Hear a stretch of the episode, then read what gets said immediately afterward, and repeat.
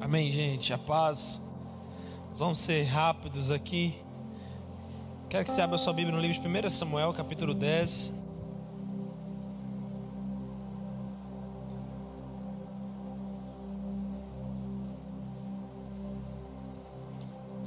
Primeira Samuel, capítulo 10.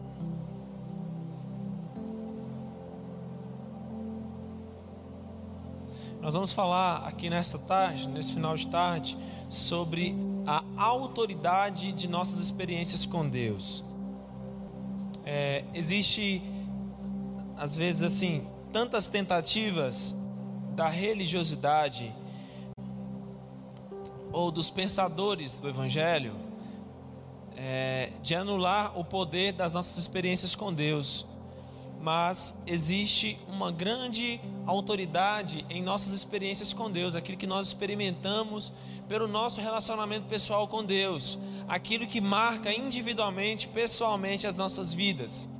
E eu quero te encorajar aqui nesse final de tarde, porque às vezes nós começamos a caminhar com Jesus e nós começamos a caminhar com Jesus por causa de uma experiência que nos tocou, mas às vezes nós nos perdemos ao longo do caminho nós, nós, nós paralisamos a nossa vida em experiências muito antigas da nossa vida.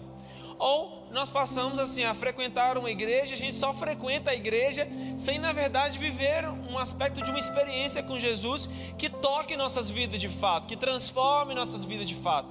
E a gente passa a fazer do evangelho um movimento social para a gente, um encontro social, um, um uma agenda social nossa, em que, em que nós vamos a um lugar, em que a gente participa de um grupo de pessoas, ouve uma palavra ou uma palestra, não sei como é que você pode ouvir, porque hoje a gente ouve tanta coisa, mas a gente não tem uma experiência exata e pessoal com Deus, que fundamente aquilo que nós estamos ouvindo, aquilo que nós estamos orando, aquilo que nós estamos buscando em Deus, e, e, e às vezes não, e isso vai nos levar a uma apatia espiritual, a uma indiferença, a, a, um distanciamento daquilo que Deus está fazendo na terra, daquilo que Deus está operando nos nossos dias, daquilo que é o plano perfeito de Deus para nós e através de nós.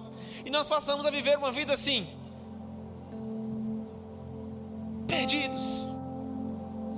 A gente vai tocando a vida, a gente vai vivendo cada dia, e muitas vezes sem motivo, sem razão. Nós trabalhamos, nos cansamos, é, endividamos, vivendo a vida assim, dia após dia, saímos de casa, voltamos de casa, fazendo uma coisa, fazendo outra, mas às vezes, muitas vezes sem sentido, sem entender o porquê de cada acontecimento da nossa vida, sem entender o agir visível de Deus e o agir invisível de Deus quando nós chegamos a esse lugar, é porque nós nos perdemos das nossas experiências com Deus.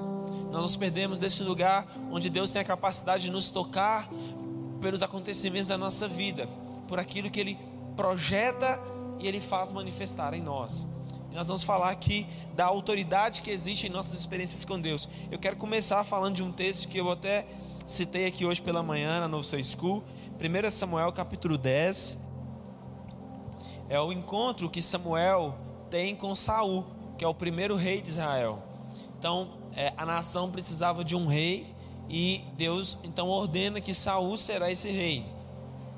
1 Samuel 10, versículo 1 fala assim: Então tomou Samuel um vaso de azeite e derramou sobre a cabeça e beijou e disse: Porventura, não te tem ungido o Senhor para ser líder sobre a sua herdade?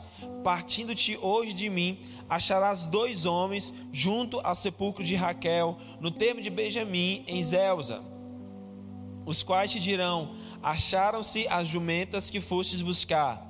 E eis que já o teu pai deixou o negócio das jumentas e anda aflito por causa de vocês, dizendo: O que farei eu por amor a meu filho?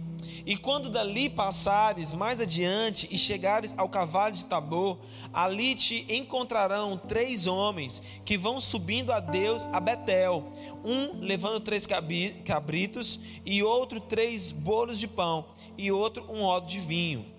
E te perguntarão como estás, e te darão dois pães que tomarás da sua mão. Presta atenção até aqui que está acontecendo.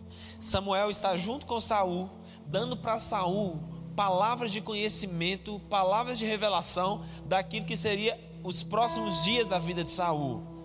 A partir do momento em que a unção de Deus vem sobre Saul, é, Samuel começa a dizer: a partir de agora, você precisa compreender, Saul, que os seus dias não serão mais comuns. Aliás, eu já preguei esse mesmo texto aqui um tempo atrás, do capítulo 9. A própria experiência das jumentas perdidas do pai de Saul não era algo ocasionalmente que tinha acontecido. Deus havia preparado aquilo e faz daquilo uma circunstância para trazer sobre Saul a unção que ele tinha para trazer. E a partir de agora, o que Samuel está traduzindo aqui para Saul é: Saul, você precisa compreender que a partir do seu encontro comigo, a partir do seu encontro com a unção de Deus, nenhum acontecimento da sua vida será mais comum. Primeiro aspecto dessa noite, a autoridade que as experiências com Deus nos faz. Nós passamos a tratar como especiais as pessoas por onde a gente passa. Porque o primeiro fator aqui é: Samuel fala com ele, você vai andar, você vai chegar perto do lugar onde está o sepulcro de Raquel, e lá você vai encontrar com dois homens. Esses dois homens vão te anunciar algo que você não sabe. O que é o anunciamento aqui? Qual é a anunciação aqui? As jumentas do seu pai que você estava procurando foram encontradas. E agora o seu pai está aflito por causa de você. Pera, como que Samuel sabia isso? Como que Samuel sabia que aqueles dois homens estariam ali? E como que Samuel sabe o que exatamente esses dois homens vão dizer para Saul? Porque Samuel estava em um lugar de conexão e de intimidade com Deus. Quando nós caminhamos em conexão e intimidade com Deus, nós compreendemos todos os fatores e tudo aquilo que é o mais simples do que Deus está operando e do que Deus está realizando na terra.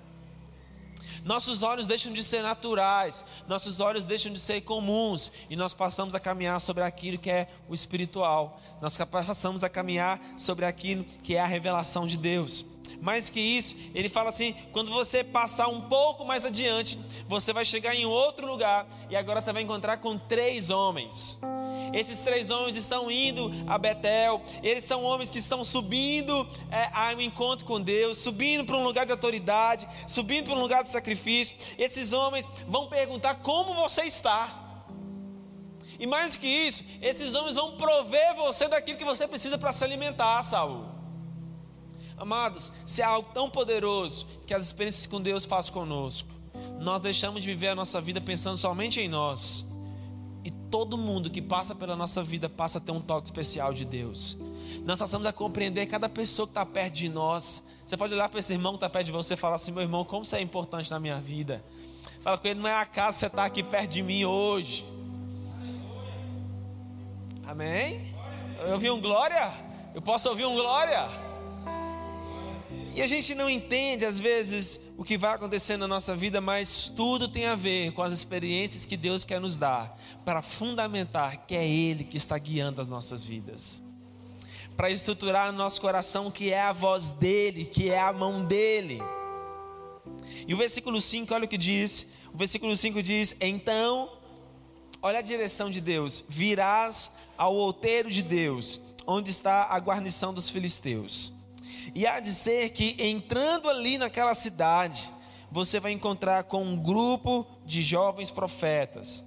Eles estão descendo do alto do monte, eles estão trazendo consigo saltérios, tambores, flautas, harpas, e eles estão profetizando. Olha só o que, que Samuel está dizendo. Eles estão tendo acesso à palavra de Deus. O que, que é uma profecia? O que, que é um profetizar? É o comunicar em linguagem humana aquilo que é a voz de Deus.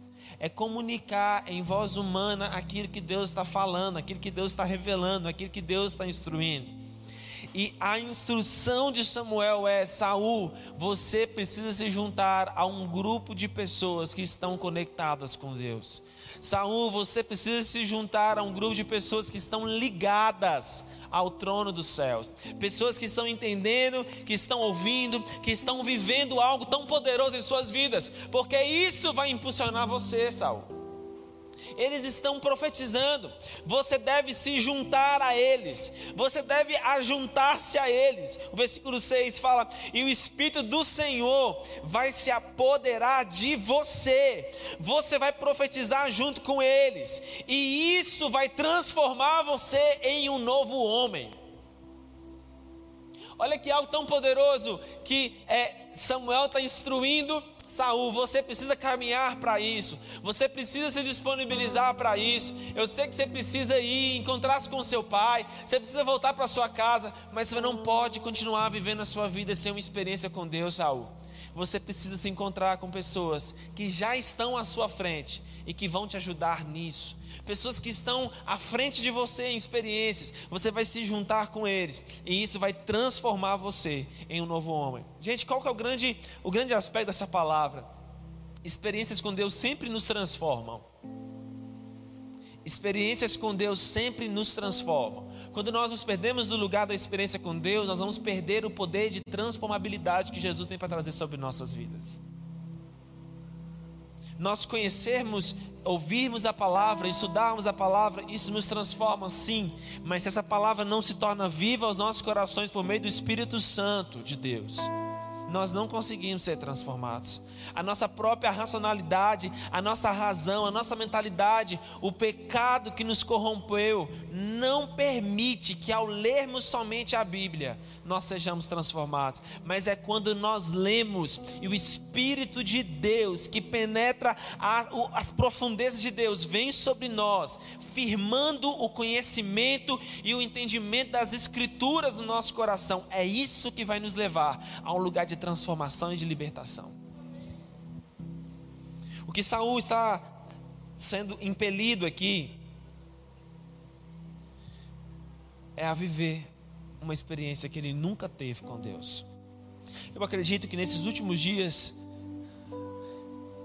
Deus quer compelir a igreja a um lugar de ter experiências novas com Ele. Deus quer levar você, quer conduzir você, a sua casa, a experiências que você nunca teve com Ele. Ou melhor também, ele talvez quer te levar no passado, talvez, e te fazer lembrar de experiências que um dia você teve com ele. O Senhor fez isso em vários momentos na história de Israel, quando ele levou o povo na memória antiga, dizendo: Vocês se lembram o que eu fiz no passado? Vocês conseguem se recordar no passado? Isaías 64, Isaías diz assim: Senhor, em toda a história, desde os tempos passados, desde a antiguidade, nunca se viu, nem com ouvido se ouviu, nunca se percebeu, nunca se contou a história de um Deus como o Senhor que trabalha por aqueles que nele esperam. A verdade sobre isso é que Deus pode nos levar no passado para nos lembrar daquilo que um dia Ele fez, para encher o nosso coração de expectativas de novo por aquilo que Ele pode fazer nas nossas vidas.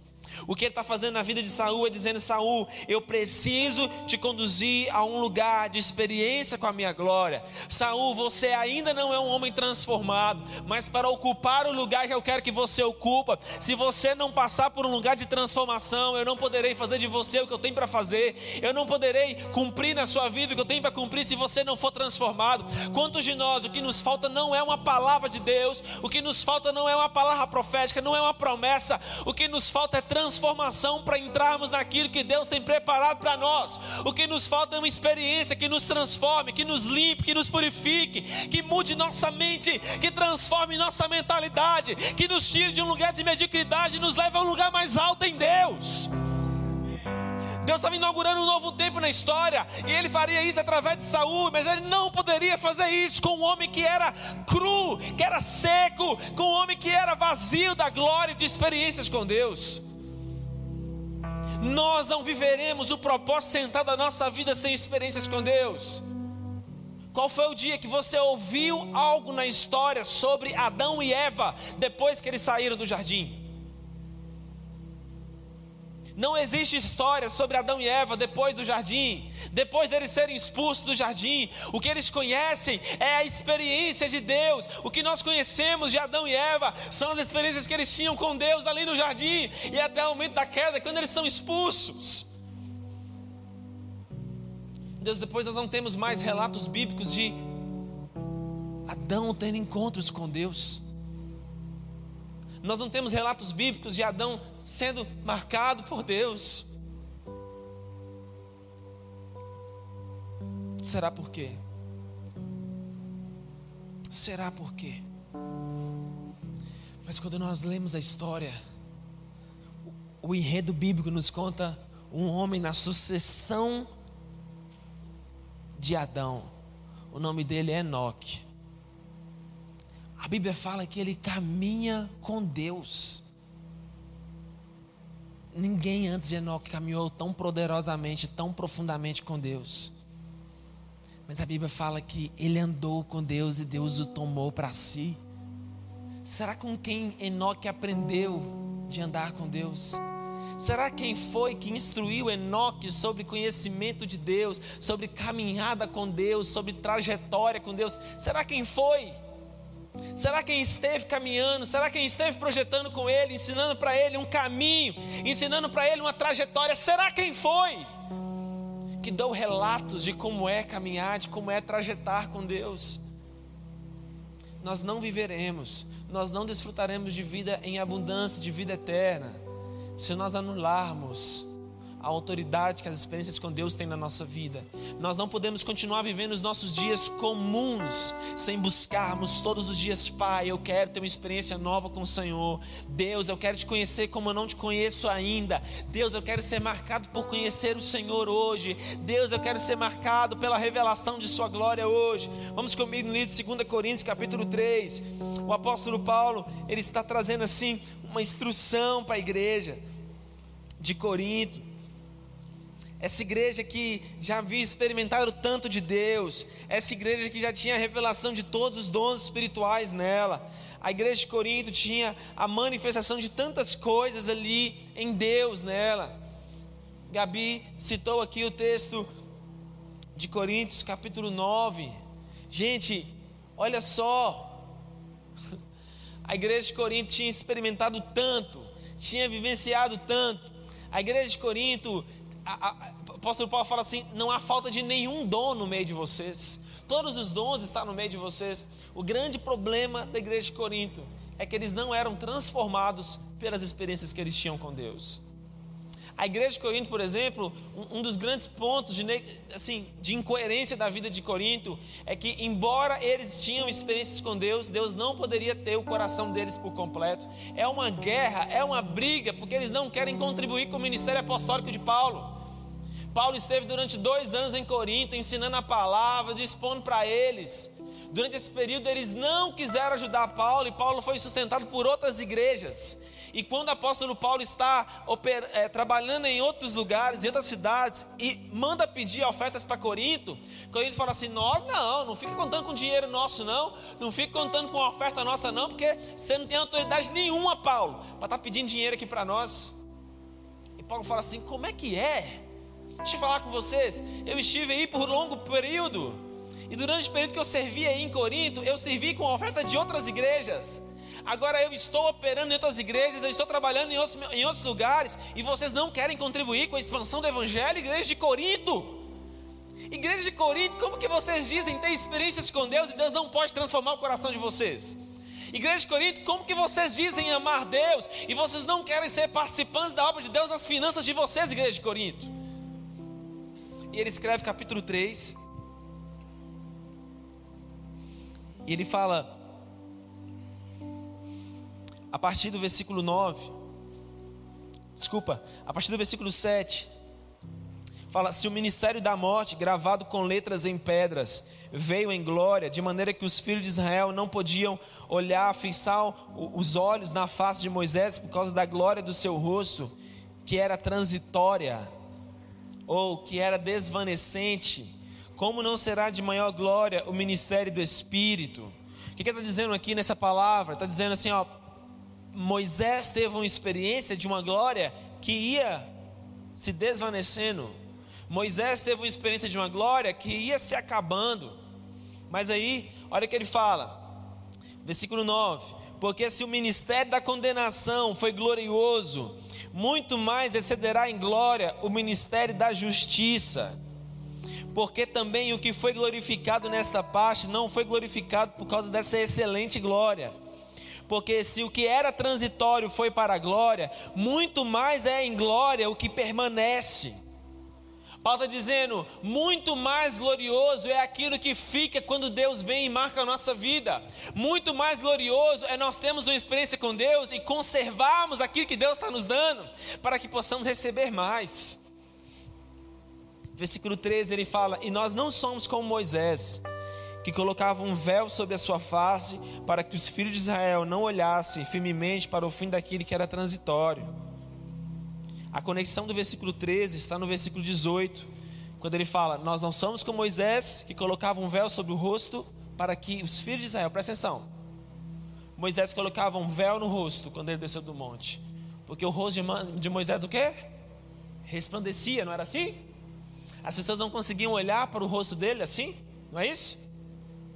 Mas o que o texto diz é que, mesmo depois de que a experiência tinha passado, Moisés mantinha o véu sobre o seu rosto, para que os filhos de Israel não percebessem o fim daquilo que era transitório. O apóstolo Paulo está dizendo: a glória que estava sobre o rosto de Moisés já tinha acabado, mas o véu permanecia no seu rosto, para que as pessoas não percebessem que ele tinha perdido a glória de Deus. Moisés perdeu a glória não é porque ele fez algo de errado, é porque a glória que ele teve era passageira. Mas Paulo diz: diferente de Moisés, versículo 18: todos nós, com o rosto descoberto, nós estamos refletindo como um espelho a glória do Senhor porque nós somos transformados de glória em glória, na mesma imagem, como pelo Espírito do Senhor. O apóstolo está dizendo: as experiências com a glória de Deus devem nos mudar, as experiências com a glória de Deus devem nos transformar, a experiência com Deus deve mudar nosso caráter, as nossas experiências com Deus devem nos fazer mais parecidos com Jesus, as nossas experiências com Deus devem nos fazer amar como Jesus ama as nossas experiências com Deus devem nos fazer de estar dispostos a nos entregar como Jesus se entregou na cruz de Calvário.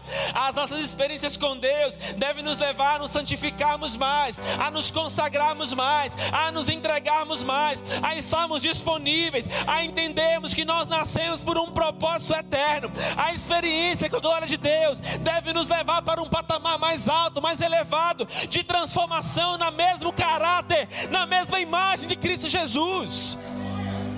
Se nós buscamos experiências e essas experiências não nos transformam, há algo errado com nossas experiências com Deus, porque o fim de todas elas é trazer sobre nós transformação. Essa é a grande autoridade que existe em nossas experiências com Deus. Nossas experiências com Deus têm um poder, gente, de tornar nosso coração mais sensível ao próprio Deus. Você se lembra de Atos capítulo 2? Vamos lá comigo? Atos capítulo 2. E nós já vamos finalizar aqui, eu acho que meu tempo já está acabando. Quantas horas? 15. Atos capítulo 2. Versículo 13.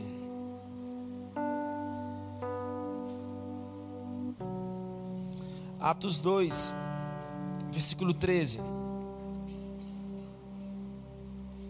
Atos 2, 13 fala assim: E outros, zombando, diziam: Eles estão cheios de vinho. Em outra versão diz: Eles estão bêbados. Quem está falando isso? É aquela multidão que está assistindo ali o momento de Pentecostes, em que muitos homens começam a falar em outras línguas, em que os homens começam a profetizar e falar coisas poderosas a respeito de Jesus, a respeito do ministério de Jesus. E o apóstolo Pedro, quando ele ouve alguns homens falando: esses homens estão bêbados, esses homens beberam a noite inteira e eles estavam bêbados mesmo. Eles beberam a noite inteira no bar do Joel. Eles beberam a noite inteira, gente, de arrependimento, de arrependimento. Eles beberam a noite inteira de lágrimas diante do Senhor. Eles beberam a noite inteira da videira verdadeira. Eles beberam a noite inteira de Cristo Jesus. E é por isso que, pela manhã, quando, Paulo, quando Pedro ouve eles falando assim, eles estão bêbados. Pedro se levanta e fala assim: não, não, não, não, gente, eles não estão bêbados. Isso aqui é o cumprimento da promessa que o Senhor disse por meio de Joel, que nos últimos dias, versículo 17, aconteceria que o Espírito seria derramado sobre toda a carne, os filhos e filhas profetizarão, os jovens terão visões, os velhos terão sonhos. Pedro fala: eles estão cheios do Espírito de Deus. E quando Pedro prega esse primeiro sermão da igreja cheio do Espírito, o versículo 37 fala que esses homens que ouviram isso, compungiram-se em seus corações e perguntaram a Pedro e aos demais apóstolos: O que nós faremos, varões e irmãos? E ele disse: Pedro, arrependei-vos e cada um de vós sejam batizados em nome de Cristo Jesus para perdão dos pecados. Vocês receberão o dom do Espírito Santo, porque a promessa diz respeito a vocês, nossos filhos filhos e os aqueles que estão longe, tantos quantos Deus quer salvar. E o texto diz que com muitas outras palavras, versículo 40, isso testificava e os exortava, dizendo: Salvai-vos dessa geração perversa. De sorte que foram batizados os que de bom grado receberam a sua palavra, e naquele dia agregaram-se quase 3 mil pessoas à igreja. Presta atenção. Esses homens, todos eles, assistiram homens que pareciam bêbados, falando das grandezas de Deus, das maravilhas de Deus. Eles ouvem um pregador cheio do Espírito Santo, eles são levados a um lugar de experiência, eles são levados a um lugar de uma experiência, e depois de antes, eles estão dizendo: esses homens estão bêbados. Depois de verem, depois de ouvir uma palavra cheia do poder, cheia do fogo de Deus, eles falam: e agora? O que, é que nós precisamos fazer? Qual é o nosso próximo passo? É verdade, nós estamos errados, vocês estão certos. É o cumprimento da profecia. Apóstolo Pedro prega para eles: mais de 3 mil homens se arrependem, se batizam naqueles dias, com o poder de uma experiência com Deus. Esse é o poder de uma experiência com Deus, essa autoridade que nossas experiências com Deus traz. É verdade que nós vivemos dias de frieza, dias de apatia. A palavra do Senhor fala que nos últimos dias o amor de muitos, o amor de muitos, o amor de muitos se esfriaria. Mas eu quero te dizer que há mais de dois mil anos atrás, Pedro se levantou e disse: o que nós estamos vivendo aqui agora é o cumprimento da palavra de Joel, que nos últimos dias o Senhor derramaria do Espírito dele. Deixa eu te falar. Se há dois mil anos atrás eram os últimos dias, se Pedro tinha a convicção que há dois mil anos atrás eram os últimos dias, o que não é os nossos dias hoje? Se há dois mil anos atrás eram os últimos dias, dois mil anos se passaram, nós não estamos muito mais próximos dos últimos dias agora. Eu quero te falar que há duas profecias sobre os últimos dias, específicas sobre o mesmo contexto. Diz que nos últimos dias o amor de muitos vai se esfriar mas diz também que nos últimos dias o amor de muitos vai se aquecer. O Espírito Santo vai vir, vai aquecer os corações, vai abrir os olhos dos jovens, eles terão visões, vai abrir a mente dos velhos, eles terão sonhos. Filhos e filhas profetizarão. O Espírito Santo virá e será derramado sobre servos, servas, sobre toda a carne. Nós estamos em uma luta nesse exato momento da história há de fato uma guerra de frieza, mas há também o desejo de Deus de trazer sobre nós a autoridade de experiências com Ele que vai mudar a nossa vida, vai transformar nossa história, vai colocar o pecado tão distante de nós em poder e vai nos colocar em um lugar de tanta proximidade, de autoridade contra o pecado, contra as trevas, contra o inferno, contra esse mundo. E nós vamos caminhar em revelação da vontade de Deus, em revelação do querer de Deus. Nós vamos viver tudo que o Senhor tem preparado para nós. Amém? Você pode ficar de pé no seu lugar.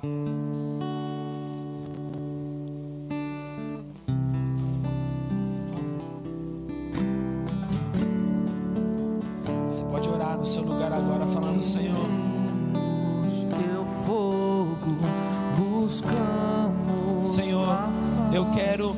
autoridade de suas experiências comigo. Eu quero fazer um apelo aqui, nós vamos já transicionar para o próximo culto, mas eu quero fazer um apelo aqui nessa noite para você. Que há muito tempo não tem experiências com Deus, você se perdeu de experiências com Deus. Há muito tempo você não vive experiências novas com Deus. Se você está aqui assim nessa situação hoje, e não existe vergonha para isso, facilmente, gente. Facilmente nós caímos nesse ambiente que nós perdemos a visão espiritual sobre tudo. Tudo se torna muito comum para nós. Nós deixamos de ter experiências que marquem nosso coração, que enchem nosso coração do fogo, do amor, do poder de Jesus. Se você é alguém que está aqui nessa noite assim, nós queremos orar por você. Eu quero te encorajar a sair do seu lugar. E se você conseguir se ajoelhar aqui à frente, nós queremos orar por você. Se você não conseguir ajoelhar, fique de pé mesmo. Mas se você é alguém que quer dizer nessa noite, Senhor, eu quero ter experiências com o Senhor como há muito tempo eu não tenho. Eu quero te encorajar a sair do seu lugar, nós queremos orar por você. Enquanto nós estamos cantando aqui. E você que tem tido experiências com Deus, fale com Ele, Senhor, eu quero permitir que suas experiências comigo e que minhas experiências contigo transforme a minha vida e transforme em um novo homem, em uma nova pessoa, pelo poder do Teu nome. Vamos lá.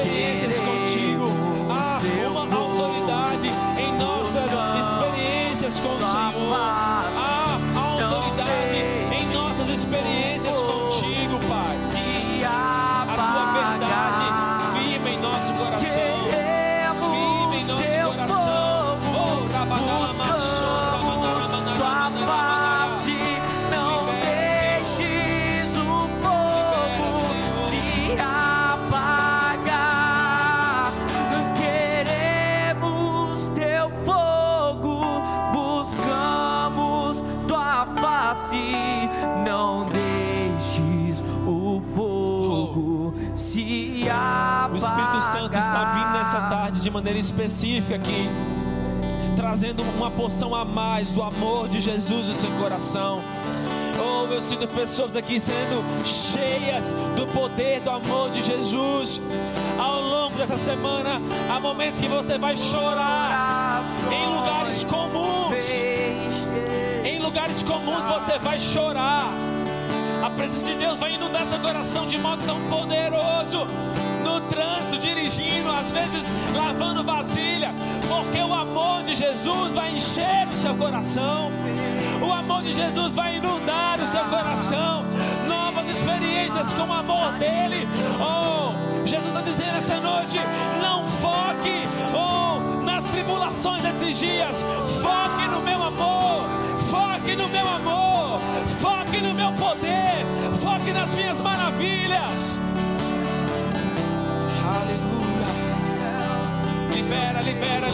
Libera, libera, Senhor. Libera a porção do seu amor agora. Libera a porção do seu amor agora. Libera a porção do seu amor agora. Libera a porção do seu amor agora.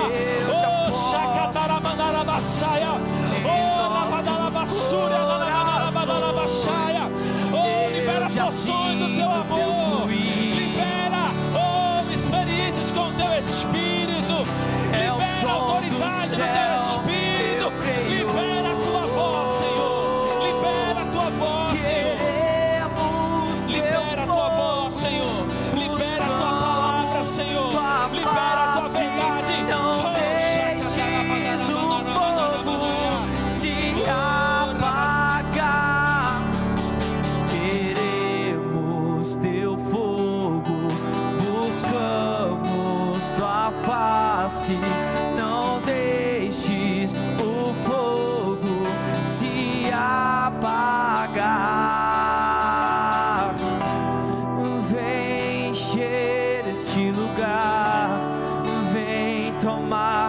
direção.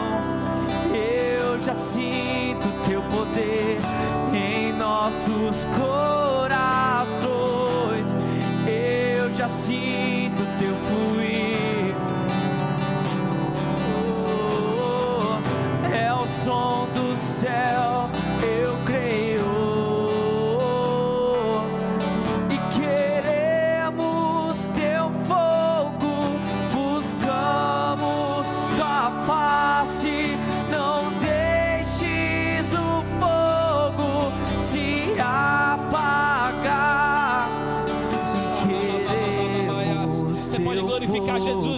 Glorifique Jesus. Diga a palavra de louvor a Ele no seu lugar. Ore em outras línguas. Libere o seu espírito. Libere o seu se espírito para fluir. rabadasaca,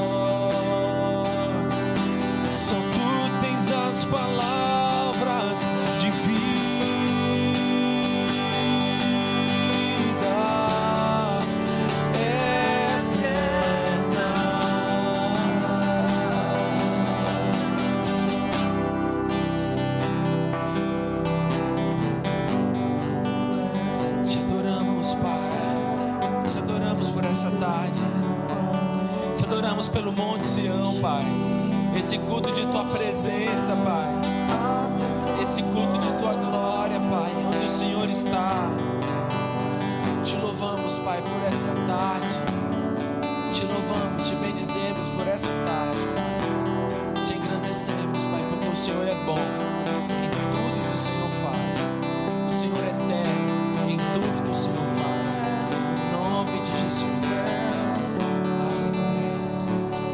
queridos?